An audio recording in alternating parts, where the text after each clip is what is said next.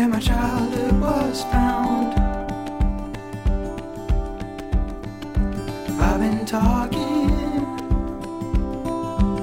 about getting out of town or out to the mountains.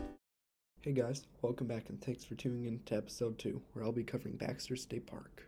Baxter is home to numerous mountains, waterfalls, and beautiful forests, including Mount Katahdin, which is also the end of the Appalachian Trail. Baxter is located around Millinocket, which is north of Bangor and Orono. The last real civilized town is Lincoln, but that is still ways away.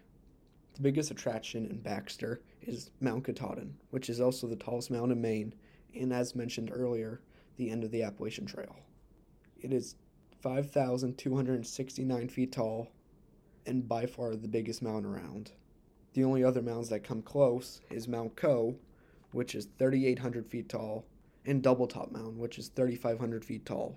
Everything in Baxter is named after Katahdin. For example, the Katahdin Lake, the Katahdin Woods, and the Katahdin Stream Falls. Brad Rossier, a local guide, left a five star review on Katahdin Stream Falls saying, Great place to visit and relax. And on Mount Katahdin, there's a trail just over a mile long called Knife's Edge.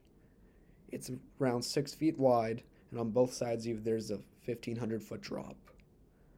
Over the years since 1920, around 44 people have died on this one mile stretch. Probably the second biggest attraction in the area, the Golden Road, is the 97 mile stretch of dirt road from the Canadian border to Millinocket. First constructed in the late 60s for logging trucks, it's called the Golden Road because it said that it costed so much to build, you might as well pave it with gold. It costed around $40,000 a mile in 1969, and that amounts to around $33.5 million today. That is all I have for Baxter State Park. Thanks for tuning in. Please tune in next episode when I'll be covering Camden and the greater Camden area. Where my childhood was found. I've been talking getting